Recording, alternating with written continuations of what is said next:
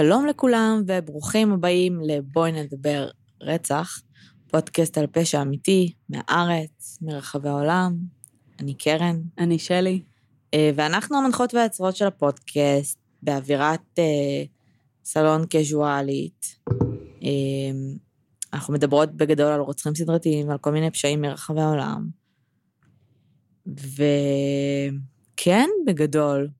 כן, זה מרגיש קצת כאילו שכחנו איך עושים את הפתיח של עצמנו. אני חושבת שאני פשוט ישנה בעיניים פקוחות בשלב הזה, לא אחראית על מה שיוצא לי מהפה כרגע. אנחנו תמיד לא אחראיות על מה שיוצא לנו מהפה, אגב, לכאורה. אנחנו צריכות לקחת איזושהי אחריות על הפודקאסט המזדהד הזה, כי בסוף אנחנו עושות אותו. לכאורה. אבל כן. אז שלי, מה שלומך? מאזינים רצו לשמוע איך עבר עלייך יום ההולדת. היה סבבה, היה יום הולדת, זה קורה. אחרי גיל 5, כאילו זה, כאילו, it's not your special day כל כך. למה? ככה, כי בארוחת יום הולדת שלי, אז אח שלי והבן זוג שלי בעצם עשו עבודת סבלות. בסדר. סתם, לא, אני צוחקת. זה לא שמגיל 5 עד עכשיו כל הימי הולדת שלך היו... לא, היה לי למעשה יום הולדת בהופעה של אדי ודר. נכון. שזה היה... באמת להיט. נכון. אבל לא, היה נחמד, היה מגניב. הייתי בים, עשיתי טיול. אלה היו הדברים העיקריים שרציתי לעשות. עשיתי את שניהם. פגשתי חברים, כאילו, עשיתי את הטיול גם לא לבד, כאילו, בוואקום. מתי היית בים? במולדת שלך? לא, אתמול. מתי הספקתם? אחרי שסיימנו את הטיול, אנחנו הביתה התקלחנו, ירדנו לאכול חומוס, ואחרי החומוס קפצנו לים. אחי, אני הגעתי הביתה... התקלחתי אתמול איזה 1000 פעמים. התקלחתי, אכלתי, ונפלתי לאיזה שעתיים של שנץ, לא יכולתי לתפקד, אני לא מבינה מה קרה. אבל לדעתי גם... התייבשנו? לדעתי, כן, השמש הרגה אותי. כן, שבו גם נרדם לאיזה 1.5 שעה, אני סתם עם כאב ראש מאז אתמול. נפלא. כן. כן, יצאנו לטיול. כפי שאתם יודעים, אנחנו לא האנשים הכי... פקיעים בכל העולם הזה. כן, לא הכי מטיילים. באנו, אני ושלי, באנו בלי כובעים, התחלנו את המסלול לא נכון, ואז בכלל הלכנו במקום שאין במסלול. היה מעניין, אבל כאילו, חזרנו על סף מוות קצת. אספנו חוויות. זה מה שחשוב. לא נשרפנו, שזה הישג, כי היינו מלא בשמש. נכון. אבל זה כי היינו חמות בשמש יחסית. ושמנו קרם הגנה, לפחות זה. הדבר היחיד שבייס אותי אתמול זה שמהבוקר בערך רציתי פיתה דרוזית, ואז אמרתי, וואי, בסוף הטיול אני אקנה פיתה דרוזית, וכשסיימתי לה, הייתה לי כזו בחילה מהשמש, לא יכולתי להכניס שום דבר לפה. כן. אז בייס אותי. כן. אבל כן, היינו בשופט. אלוהים ישמור אנשים. וואו. באמת. אני באמת, זה נחמד והכל לצאת, וזה נחמד לעשות טיולים, אבל הכמויות אנשים, כאילו עם מסכות שאתה נחנק, כי 40 מעלות חום. כשכן הלכנו למסלול הלכאורה אמיתי ומסודר ונכון, פשוט היה שם כל כך הרבה אנשים, שהחלטנו שה3 קילומטר שעשינו במסלול הלא נכון, מספיק לנו. ואני אוהבת שהתחלנו מסלול שהוא ממש לא נכון, אבל לא שמנו לב שכאילו כל האנשים הולכים לכיוון השני. שמנו לב, וגם העלינו את זה כשאלה לדיון, ופשוט עלמנו והמשכנו ללכת. טוב. מה אומר לכם? לכו תטיילו, תהנו. עם מסכות. תהיו ממש ממש זהירים בשמש, באמת, ותבואו הכי מוקדם שלכם. אנחנו הגענו ב-10 ולא היה איפה לחנות, זה היה משוגע. לא הגענו ב-10, יצאנו ב-10. סליחה, הגענו ב-11, לא, אנחנו מפגרים, מה זה השעות האלה? יצאנו ב-11, כי בשיא השמש. גם את זה בקושי הצלחנו לקום בבוקר. נכון. קיצר, לא ברור איך זה קרה בשביל הטיול הזה. אבל אני חושבת שטיולים כאלה צריך לעשות,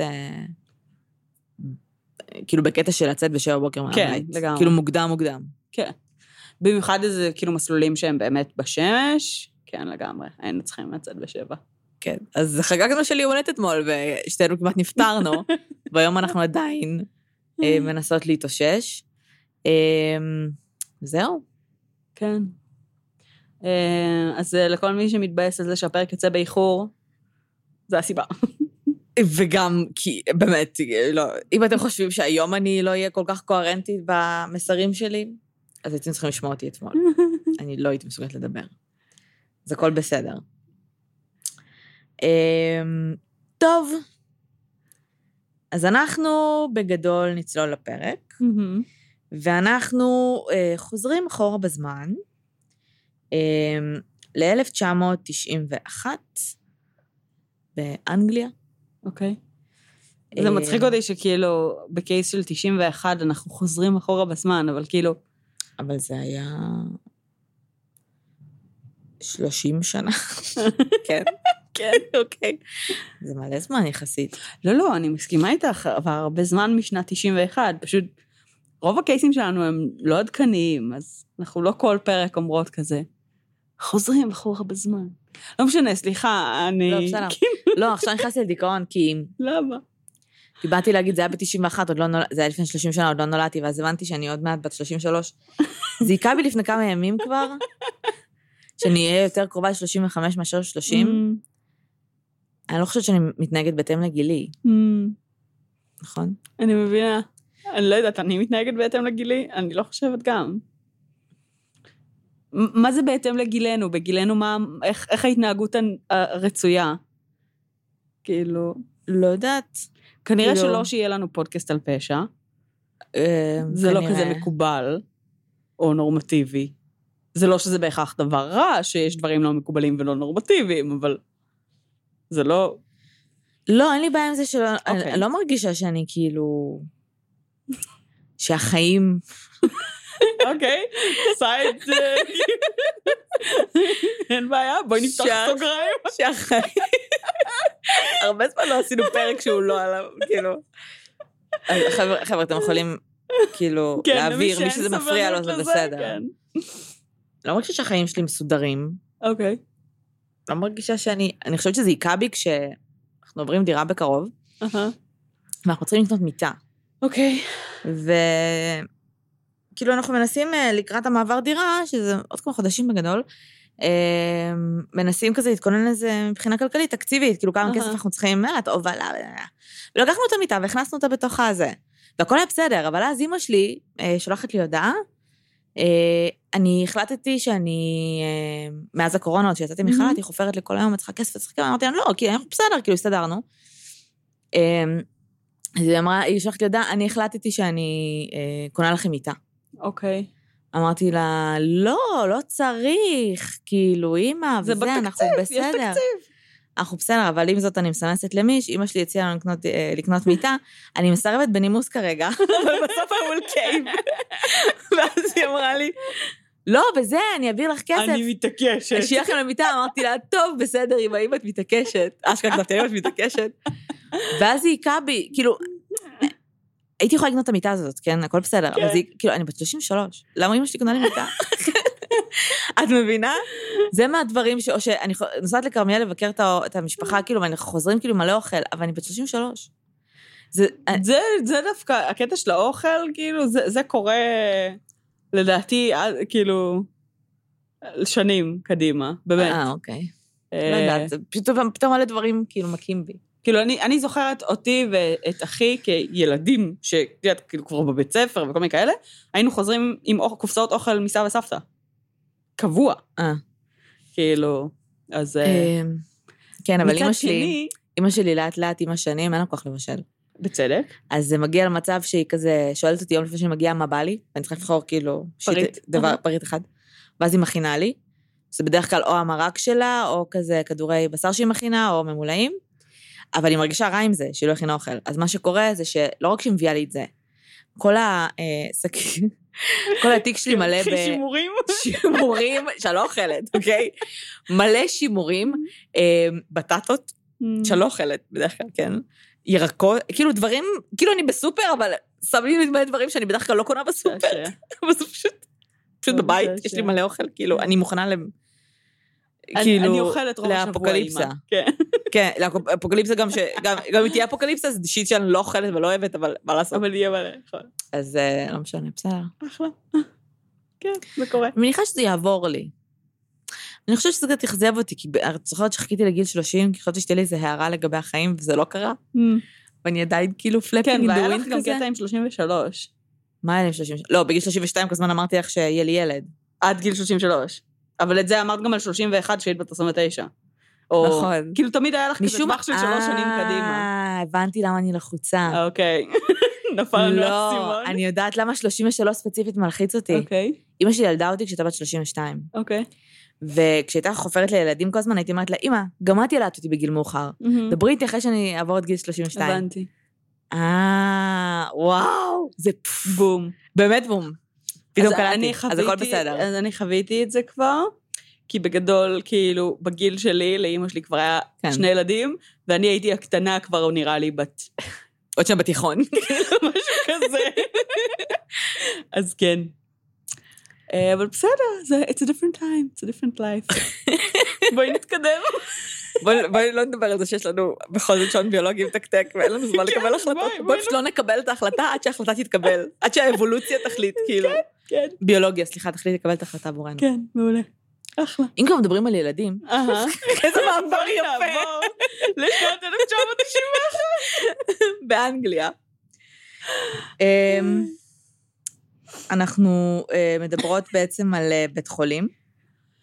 אני ממש מקווה שאני הולכת לבטא נכון את השמות, כי אני לא מכירה בכלל, מסתבר, חוץ מלונדון בערך, אני לא מכירה מקומות באנגליה. אוקיי. אז לבית חולים קראו גרנת'ם אנד דיסטריקט, אוקיי? וזה היה בית חולים שישב בגרנת'ם, ובמחוז שקוראים לו לינקולנשייר, אין מושג, אוקיי? איזשהו מחוז באנגליה. זה היה בית חולים שהוא היה כזה בית חולים במימון ארצי, כאילו לא בית חולים פרטי. היו בו 184 מיטות, שזה אומר לך שזה לא בית חולים גדול, אוקיי? זה היה בית חולים די כזה, מעמד בינוני היו מגיעים אליו. ויש שם כל מיני מחלקות, בין השאר הייתה שם מחלקה 4, שהייתה בעצם המחלקה של הפעוטות והילדים. וב-1991, בין, בתקופה של כחודשיים, אוקיי? בין פברואר לאפריל 1991. אוקיי. התחילו מקרים מאוד מוזרים במחלקה 4 בבית החולים. המקרה המוזר הראשון היה תינוק, שהיה בן 7 שבועות, בשם ליאם טיילר, שהתאשפז כי היה לו כזה, איך אומרים בעברית? ברונכייטס? ברונכיטס? כן, זורם. שהיה לו בגדול, סליחה. שהיה לו בגדול ברונכיטיס. והוא התאשפז כי... כאילו הרופא אמר להם, תקשיבו, אין כל כך מה לדאוג, הכל בסדר. תאשפזו אותו בכל זאת להשגחה, בכל זאת ילד בן 7 שבועות, מפחיד בזה. בשלב מסוים, הלב שלי הפסיק לפעום, הוא נכנס לדום לב, ונפטר. אוקיי. לאחר מכן הגיע לבית החולים טימותי, שהיה אומנם בן 11, אבל היה לו שיתוק מוחין. הוא לא היה מאוד מתקשר, הוא לא היה מאוד ורבלי באופן כללי. והוא הושפז כי היה לו איזשהו התקף, סיזר כזה שקשור למצב שלו. גם הוא, הלב שלו בשלב מסוים הפסיק לפעום. שוב, הרופאים התייחסו לזה כ... לא היה להם הסבר, בסדר, זה היה נטו בלתי מוסבר, חלק מהילדים באמת ערכו איזשהו ניתוח אחר המוות, וכן גילו שהיה שם, ששרירי הלב היו בעצם מאוד חלשים, ולא באמת הייתה איזשהו הסבר. בשלב מסוים הגיעה לשם גם בקי, שהייתה בת 2, היה לה איזשהו זיהום בקיבה, וגם בפעם הראשונה חטפה איזשהו התקף, היא הפסיקה לנשום, החזירו אותה לחיים, כל הילדים האלה זה לא שפשנצו את המתים, בסדר, יש שם אנשי בית חולים כל הזמן, אז הם מפסיקים לנשום ובאים ועושים להם כאילו, אחייה, ויש שם מלא מלא דרמה, הפסיקה לנשום, עשו לה אחייה, חזרה לנשום, ואז בשלב מסוים שוחררה הביתה, כעבור יומיים היא מתה, הם טענו לפחות שזה סוג של מוות בהריסה, אוקיי. מי שלא מכיר, מוות בהריסה זה פשוט מוות, כשלרופאים תחס אין מה להגיד. כן. הוא פשוט מת. כן. יש מיליון תיאוריות על זה, יש מיליון דרכים גם להפחיד הורים, על איך הילד ישן, אם הוא ישן על הבטן יותר, או ישן על הגב יותר, או... אבל זה אומר שזה בדרך כלל קורה בינקות מאוד מאוד מוקדמת, וזה פשוט אין שום סיבה למוות.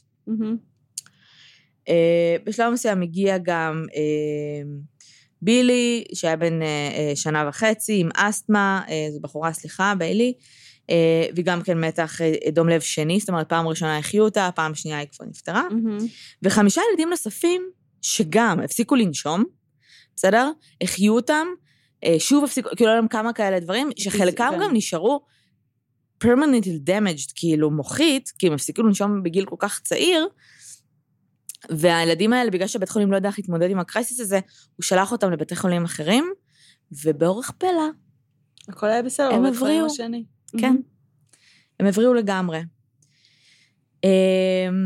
בגדול, בית החולים בשלב מסוים, אף אחד לא יודע כאילו מה קורה, אף אחד לא הבין מה העניינים. הדבר הכי שהם ידעו, והם לא קישרו את זה, זה שכמה שבועות לפני, נעלם מפתח, שמפתח שהיה בעצם נועל מקרר, שהיה בפנים אינסולין. עכשיו, המפתח זה נעלם, אף אחד לא חשב על זה פעמיים.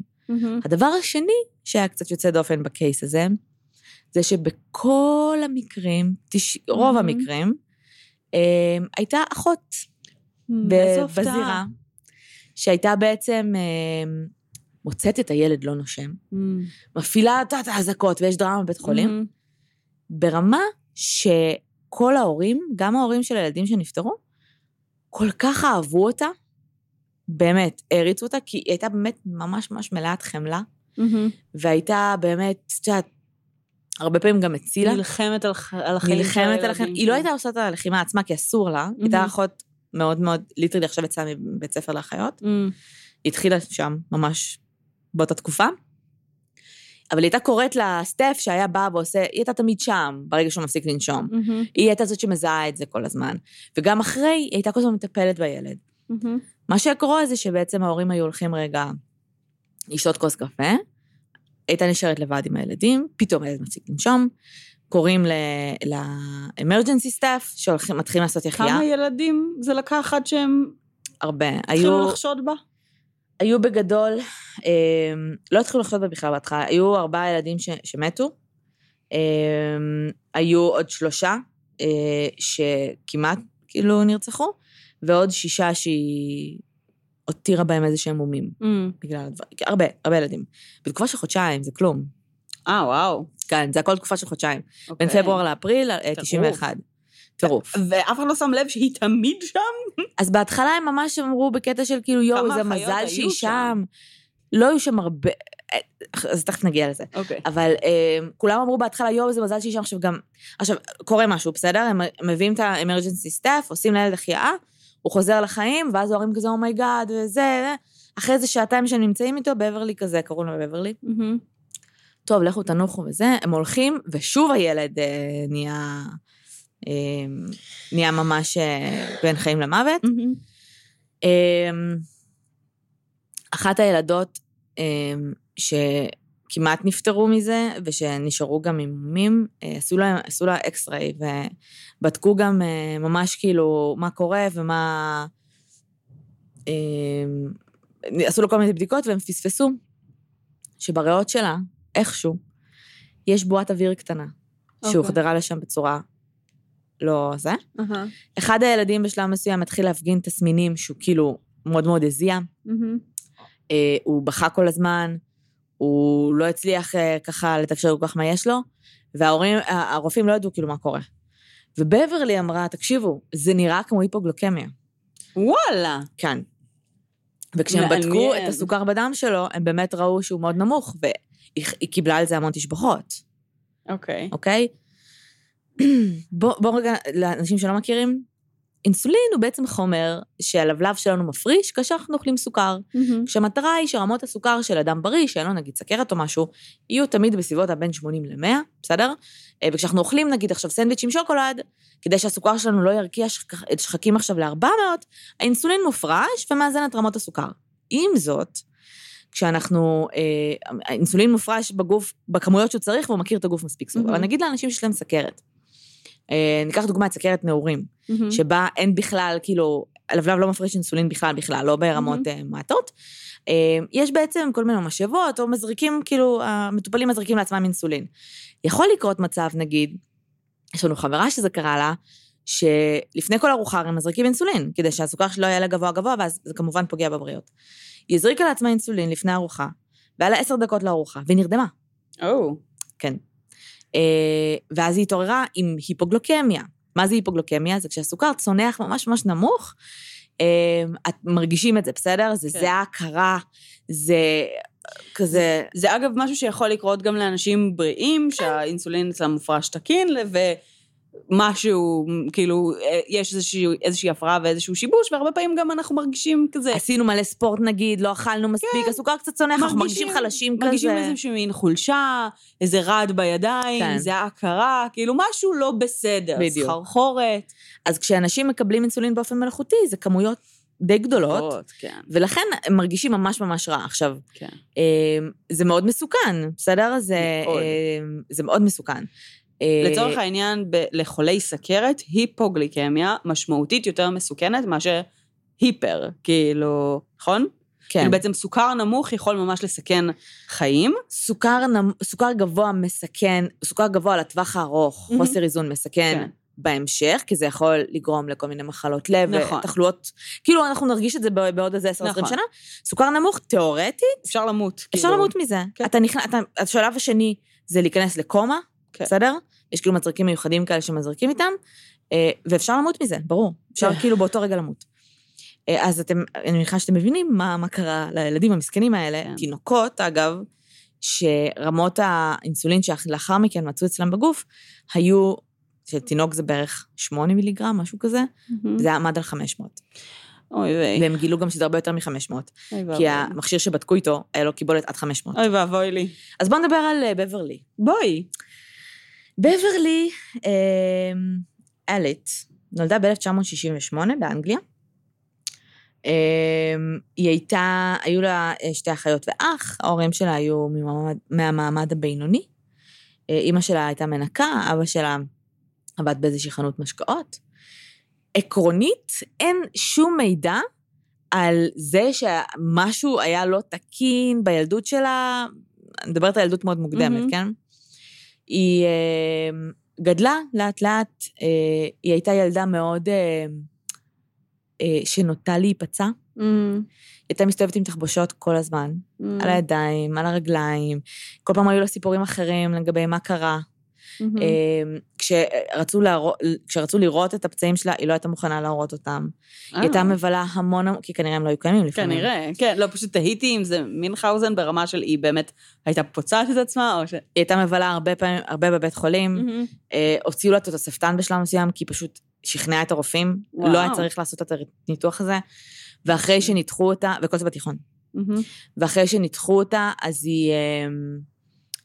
הייתה מחטטת בפצע שלה כדי שהוא לא יחלים, ותצחק כל זמן לחזור לבית חולים, עד לרמה שכבר הרופאים אמרו לה, לכי, כאילו הם כבר הבינו שהיא עושה את זה מסיבות לא... שהיא פוצעת את עצמה. כן. והייתה מספרת הרבה סיפורים, הייתה גם משקרת הרבה, הרבה דברים סופר מעניינים וסופר זה. אנחנו נדבר ממש בקצרה, ניתן משפט, כי דיברנו על זה פרקים אחרים, ואם זה מעניין אתכם יותר, כנסו לגוגל, על מינכאוזן כרגע, בסדר? מינכאוזן זה בעצם איזושהי תסמונת, פסיכולוגית, בסדר?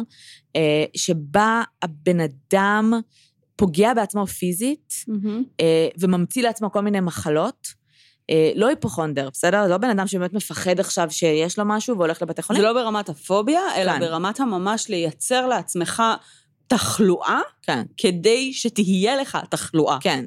כדי שתהיה תחלואה, או אפילו להמציא דברים, ללכת עם כל מיני סימפטומים מדומים, לבתי חולים וכו'. ולזייף תסמינים. ולזייף תסמינים בשביל תשומת לב, בסדר? אהדה. אם עכשיו אני אשבור את הרגל, יגידו לי, תשומת לב תהיה עליי. כן. ובעצם התסמונת נקראת על שם ברון, משנות מה-17, קרל פרדריך הירונימוס פון מינכאוזן, שהיה ידוע בזה שהוא מספר כל מיני פציעות שלו, ומגזים בכל מיני סיפורים שלו, מהאנשים כולם מכירים כאלה, בסדר, שאתה יודע שהוא חרטט אותך, אבל אתה זורם איתו. כאילו זה מהמגזימנים האלה, אבל כאילו שלוקחים את זה עוד כמה צעדים קדימה. כן, אז זה ממש ממש, זאת אומרת, זה תסמונת שיכולה להיות ממש ממש קשוחה, זה ממש, אתה גם פוגע, אתה פוגע בעצמך, זאת אומרת, אתה פוגע בעצמך פיזית, אתה יוצר באמת, היא עברה ניתוח שהיא לא צריכה לעבור, כאילו, זה דברים שבאמת, בסוף זה פגיעות לטווח ארוך. סוגריים, למי שמאזין בפרק, והתסמונת הזאת מאוד מעניינת אותו, אז יש גם מינכאוזן באמצעות שליח, ועשינו את הפרק על ג'יפסי רוז בהקשר הזה. שדיברנו הרבה על התסמונת. אנחנו כמובן נדבר גם על מינכאוזן באמצעות שליח היום. אוקיי. לא הבנת את זה? למה לא? לא, אבל כאילו. אוקיי, אז בגדול היא גדלה, כל היה בסדר, חוץ מזה שהיא מספרת סיפורים. היא לא הייתה ילדה, נקרא לזה סטריאוטיפית נאה. אוקיי. בסדר? היא תמיד הייתה עם שיער קצר, היא לא הייתה מטפחת את עצמה במרכאות, היא הייתה אוברווייט, היא הייתה מתלבשת כזה, כמו בנים, כאילו, ולא היה, כאילו, לא היו לה בני זוג במהלך התיכון. היא עזבה את התיכון בגיל 16 והלכה ללמוד סיעוד. עכשיו מסתבר שבאנגליה זה עובד ככה. יש מכללה ויש אוניברסיטה. מכללות זה איזשהו מקצוע, זה כמו לימודי תעודה אצלנו. בסדר, אתה לא יכול עכשיו ללמוד משפטים במכללה. ואוניברסיטה זה תואר, בסדר? אז מסתבר שהיה מותר לילדים לנשור מהתיכון בגיל 16, וללכת למכללה, ולעשות כאילו לימודי תעודה. מבינה? ואז יש להם איזשהו מקצוע ביד. אבל אם אתה רוצה ללכת לאוניברסיטה, אתה צריך להשלים 12 שנות לימוד. אוקיי. אז מה שהיא עשתה זה שהיא פרשה מבית ספר, גם הציונים שלה לא כל כך טובים, היה לה מאוד קשה מבחינת לימודים. פרשה מבית ספר בגיל 16, והלכה ללמוד סיעוד, והיא דיברה המון המון על זה שהיא רוצה להיות אחות של תינוקות וילדים. אוקיי. גם בזמן שהיא גדלה, הייתה עושה מלא בייביסיטר, והיה לה איזה קטע עם ילדים, היה לה קטע של אני חושבת שזה יותר עניין של כאילו caregiving. אוקיי. להיות הדמות שמטפלת. אוקיי. יכול להיות גם שאת יודעת, זה ממקום מאוד פשוט שחלטני שילדים מקבלים אוטומטית יותר אמפתיה וחמלה מ... כן. וככל שהיא גם התבגרה בעצמה, והיא הבינה שהיא מקבלת פחות חמלה על עצמה, מאשר שהיא הייתה מקבלת כילדה קטנה, אז כאילו אפשר להשליך את זה החוצה. אמת. אוקיי. התוכנית הזאת של הסיעוד הייתה ערכה בעצם שנתיים, וכשהיא סיימה אותה, היא הייתה צריכה לעשות השלמות, שזה סוג של סטאז' כזה בבית חולים, כי במהלך השנתיים האלה, היא הייתה בקרוב ל-130 ימי מחלה. וואו. ימי מחלה שנבעו מהיריון, בהפלות, גידול במוח. הכל קרה לה, כן? אנחנו לא יודעים אפילו כמה דברים ליטרלי קראו לה, וכמה דברים היא המציאה, בסדר?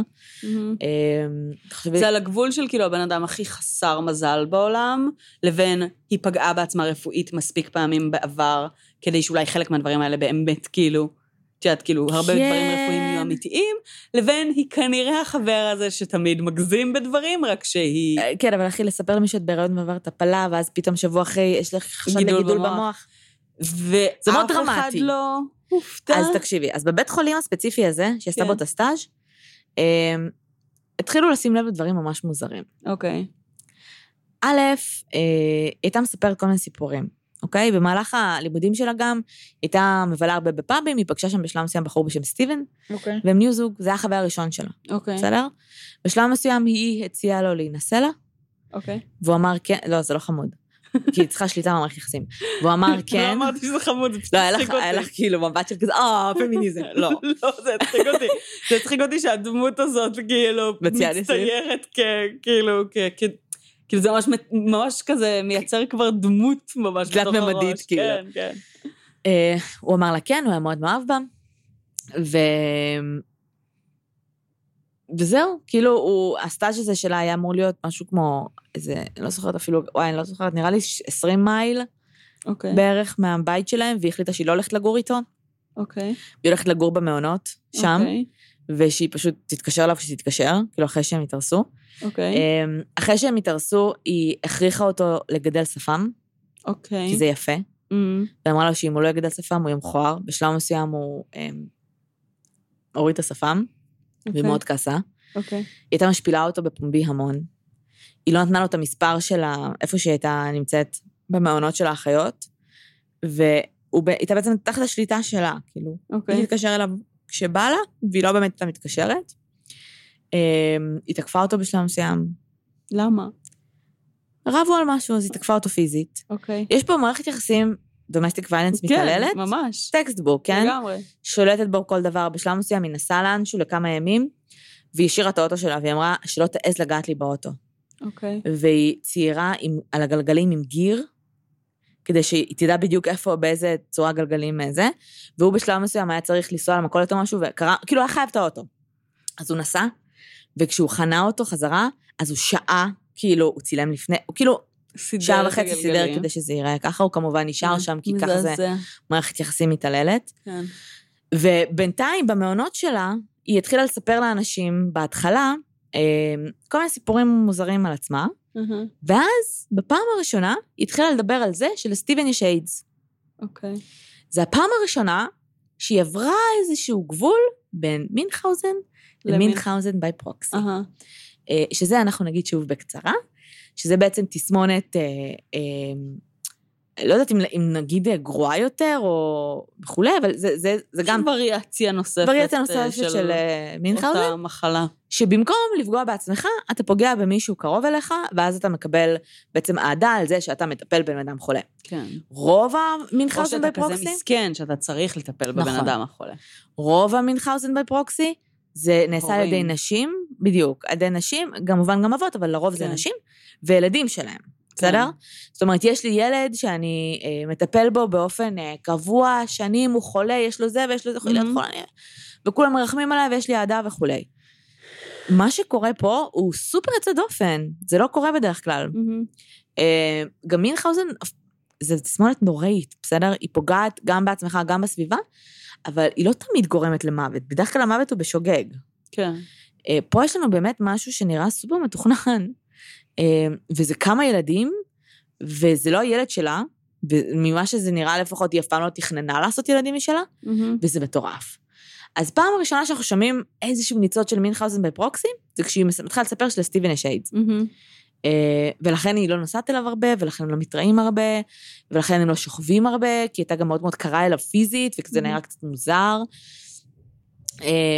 אז בשלב מסוים, האחיות קצת התחילו, כאילו לדבר עליה כזה. היא הייתה מספרת לסטיבן שיש אחיות שנעזרות בכל מיני סמים ותרופות, כדי כאילו כזה לעזור לאנשים זקנים. והוא נחרד מזה, והוא אף פעם לא שאל אותה גם אם היא לקחה חלק בזה, אבל אי אפשר לדעת. בשלב מסוים הם התחילו למצוא צואה אנושית, אוקיי. במקררים בבית חולים. למה? היו פתאום... למה? היו פתאום שריפות מוזרות בבית חולים. אוקיי. ובדירה שלה, במעונות. ובכל מקום שקרו דברים היא הייתה שם. ובשלב מסוים התחילו ממש לחשוד. בצדק. ולהגיד לה, כאילו, תקשיבי, בברלי, יש מצב שכאילו חרבן במקרר, כאילו, אני מניחה שלא שאלו אותה ככה. או שכאילו השטן יושב לך על הכתף. אז תקשיבי. וכאילו... אז היא אמרה, אני יודעת מי עשה את זה, זה לא אני. זה מישהו שמנסה להתנקה לי? לא. אז אמרו לה, מי זה? אני ראיתי אותו, זה כאילו רוח אפרים. כן. אוקיי. בשלב הזה הרבה מהחיות שלו לדבר. אני הייתי מפטרת אותה, עם כל הכבוד. אז אף אחד לא ידע, כאילו הממונים שלה לא ידעו, זה היה כזה דיבור בין החיות, ואף אחד משום מה לא עשתה עם זה שום דבר. אוקיי. אחרי שהיא סיימה את הסטאז' שם, היא הייתה fucking certified, כן? כאילו שם הייתה צריכה, היא הייתה certified, והיא החליטה שהיא סיימה, והיא החליטה שהיא רוצה להיות אחות של ילדים, אבל כשהיא הייתה ברעיון הזה, ברעיון קבלה כזה, אמרו לה, תקשיבי, אין לך מספיק ניסיון בעבודה עם ילדים. לכי תצברי ניסיון כאחות רגילה, ואז תתחילי לעשות כל מיני, להתמקד ולעשות סטאז'ים, אין לך מספיק ניסיון. אבל בית חולים שדיברנו עליו, גרינסם and district, היה בית חולים מאוד קטן, understaffed בטירוף, ופשוט היו חסרות להם המון המון המון המון אחיות, למחלקה 4, לפדיאטריקס, והם לקחו אותה. היא לידרלי עשתה את הסטאז' שלה, סיימה, והתחילה לעבוד שם, כאחות לכל דבר. אוקיי. וברגע שהתחילה לעבוד שם, יום לפני שהגיעה לעבודה, נעלם אותו מפתח. זה היה מאוד פרימדיטייטד. וואו. כאילו זה נראה כאילו היא כל החיים שלה רצתה להגיע לשם בשביל זה. ממש. כי זה עושה לה את הכיף, כי זה עושה לה את ההיי. וברגע שהתחילה לעבוד שם, בעצם בתקופה של חודשיים, נפטרו מלא מלא ילדים. בגדול... אותם ילדים ואותם מורים, היה בשלב מסוים איזשהו זוג, היה זוג שנתן לה להיות, מישהו, ילד שכאילו במרכאות הצילה, נתן להיות the godmother של הילד שלהם, בשלב מסוים, אמא שהילדה שלה נפטרה, הילד השני שלה פתאום גם התחיל, את יודעת, להיות לו כל מיני תסמינים מוזרים, ובזמן שהיא, בזמן שכאילו כל הדברים האלה קרו, בשלב מסוים הרופא, כאילו ילדים הראשי, אמר, טוב, משהו פה לא בסדר. הם כן קראו למשטרה, הם כן החליטו לעשות איזושהי בדיקה, המשטרה בודקת, עושה כל מיני בדיקות, מראיינת את כולם, מראיינת גם אותה, ואז מתחילים להיכנס לתוך זה שבעצם היא הייתה בן אדם שהיה בכל הסיטואציות ובכל המקרים. קצת קשה לפספס אם היא הייתה בכולם. האמו שלה היה בעצם לרוב אינסולין, הייתה פשוט מזריקה, לא יודעת איך הייתה עושה את זה, אבל כאילו ב-IV שלה אני מניחה, אינסולין, כמויות דרמטיות, או באמת, כמו יוצא לילדה הזאת, מזריקה בועות אוויר שחודים שזה גם הורג. כן. בשלב מסוים היא אמרה, תקשיב, כאילו, הם אמרו לה, תקשיבי, לקחו את הסוג של החקירה, חקרו אותה, לא מצאו עליה הרבה, אבל בית החולים סוג של אמר, טוב, אנחנו בהפסקה כרגע, כאילו היא כרגע בחקירה, כל ההורים של הילדים היו פשוט עושים הפגנות מול המשטרה, בקטע של אתם מפילים עליה סתם תתיק, אתם לא רוצים לחקור את זה, אין מצב שזאתי, באותה תקופה, כשהיא כאילו עזבה את הבית חולים for a while, אז הייתה לה איזושהי חברה, שאמרה לה, בואי תגורי אצלי, איתי ועם הבן זוג שלי, וכאילו... נעזור לך. כן. היא עברה לגור אצלה, פתאום כולם חולים. בשלב מסוים הם יצאו לאיזה פארמס מרקט, הם יצאו כאילו לטייל, והבן זוג שלה פשוט התעלף, והיה לו איזה סיז'ר. אחלה. ואז כשלקחו אותו לבית חולים, הוא אמר, כן, אם נחשוב על זה, אז לפני שיצאנו, בברלי הכינה לי משקה, ואלו אתה מוזר. יופי. בשלב הזה כבר עצרו אותה. בסופו של יום, ב-1993 היה גזר הדין. במהלך כל המשפט, בברלי איבדה קרוב ל-70 קילו. היא הייתה גדולה, בסדר? אבל היא נהייתה ממש רזה, כאילו היא נהייתה אנורקסית, היא סירבה לאכול, היא סירבה לשתות. הם כן מצאו אותה קבילה לעמוד למשפט, אבל כאילו היא סירבה ממש לשתף פעולה. ב-1993 היא נמצאה אשמה, ב-13 סעיפים, בסדר, בין השאר רצח, ניסיון לרצח ופגיעה, היא בזמנו לפחות קיבלה בעצם את העונש הכי גדול שאי פעם קיבלה אישה בבריטניה, היא נשפטה ל-13 מאסרי עולם, סליחה, 4, 7, 7 ועוד 3, זה 13, כן, היא נשפטה ל-13 מאסרי עולם, והשופט סוג של אמר לו, תקשת, לא הולך לצאת, כאילו עבר, אבל היום היא נמצאת בבית חולים פסיכיאטרי, זאת אומרת, בבית חולים פסיכיאטרי, היי סקיוריטי לפושעים, כאילו, והיא כנראה גם לא תצא משם לנצח, ועד היום היא נחשבת לאחת מהרוצחות הסדרתיות הכי קשוחות שהיו בבריטניה, הם מאוד מאוד, העולם הזה, השם הזה של מינכאוזן, הרבה יותר... גדול והרבה יותר מוכר, גם בבריטניה וגם בכלל במערכת בתי חולים בגללה, כדי באמת לשים לב דברים האלה, כי באמת הייתה תקופה ארוכה שבה היא עשתה את מה שהיא עשתה מבלי שאף אחד שם לב, ויכול להיות שזה באמת נראה כמו איזה, לא רוצה לקרוא זה וירוס, אבל איזשהו משהו מוזר שקורה לילדים, לא חשבת על זה, שאחות בבית חולים, שבאמת הייתה אחת האחיות הכי אהודות, תעשה דבר כזה לילדים, זאת אומרת, תעשה דבר כזה למטופלים שלה, ואני מניחה שגם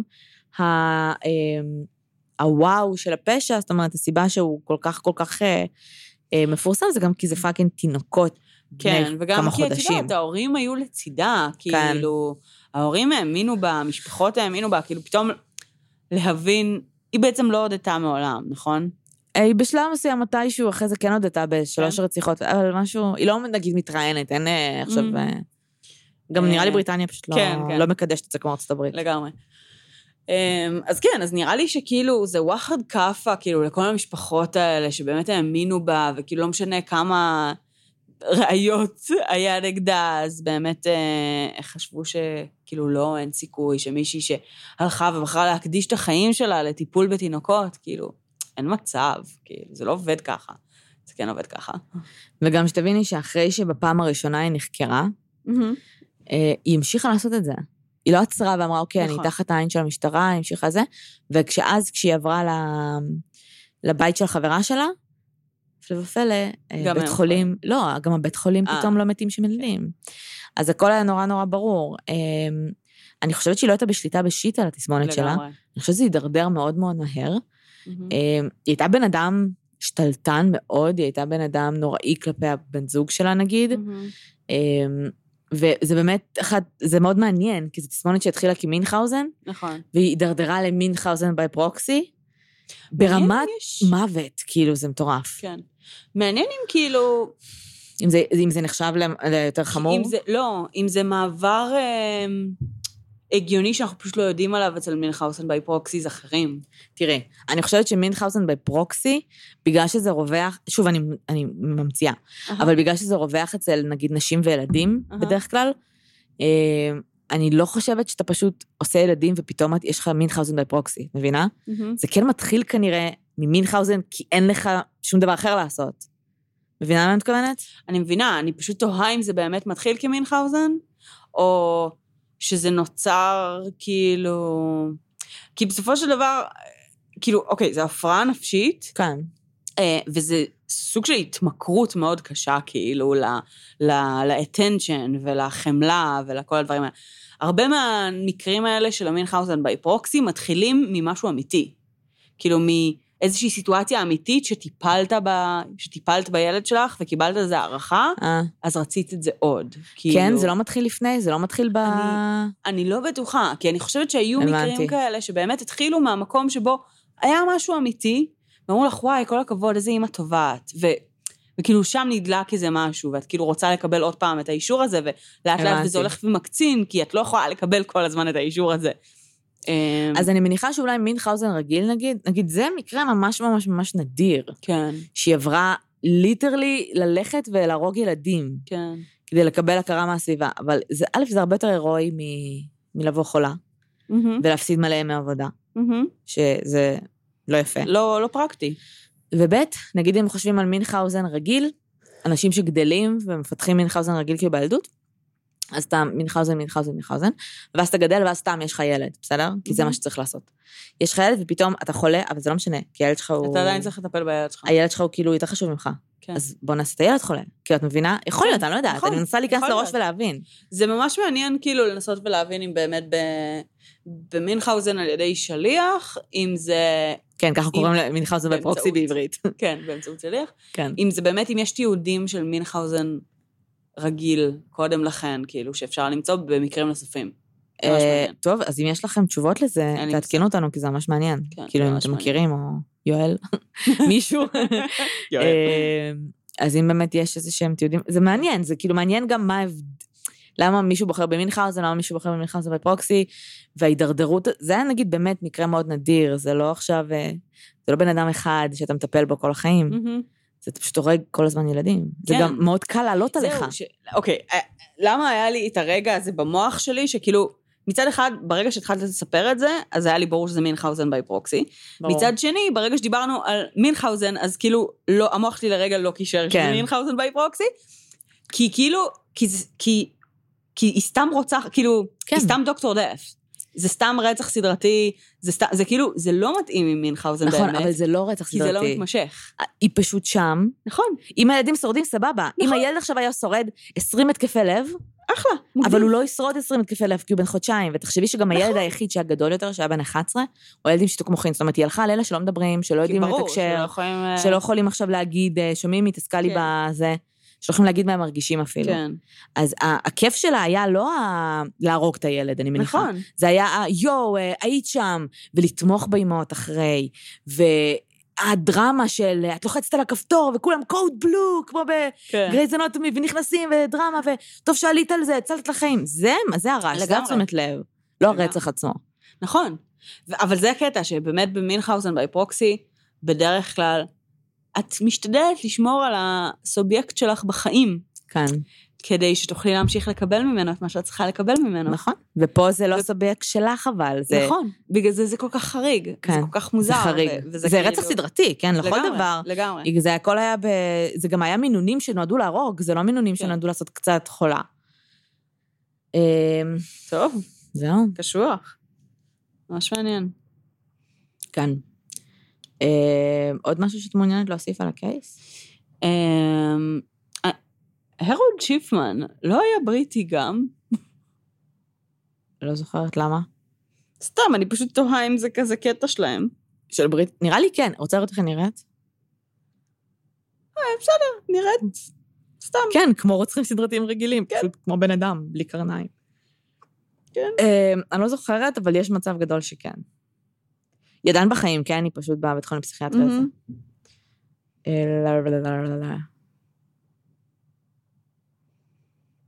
כן, הוא גם היה בריטי. כן? מעניין. אוקיי. עכשיו ב-2018 מסתבר שהיא... מצב הבריאותי שלה הידרדר. היא הובחנה עם, אין מושג מה זה, אבל אלח דם חמור. whatever. No comment. פתחו עבור הגיוס המונים.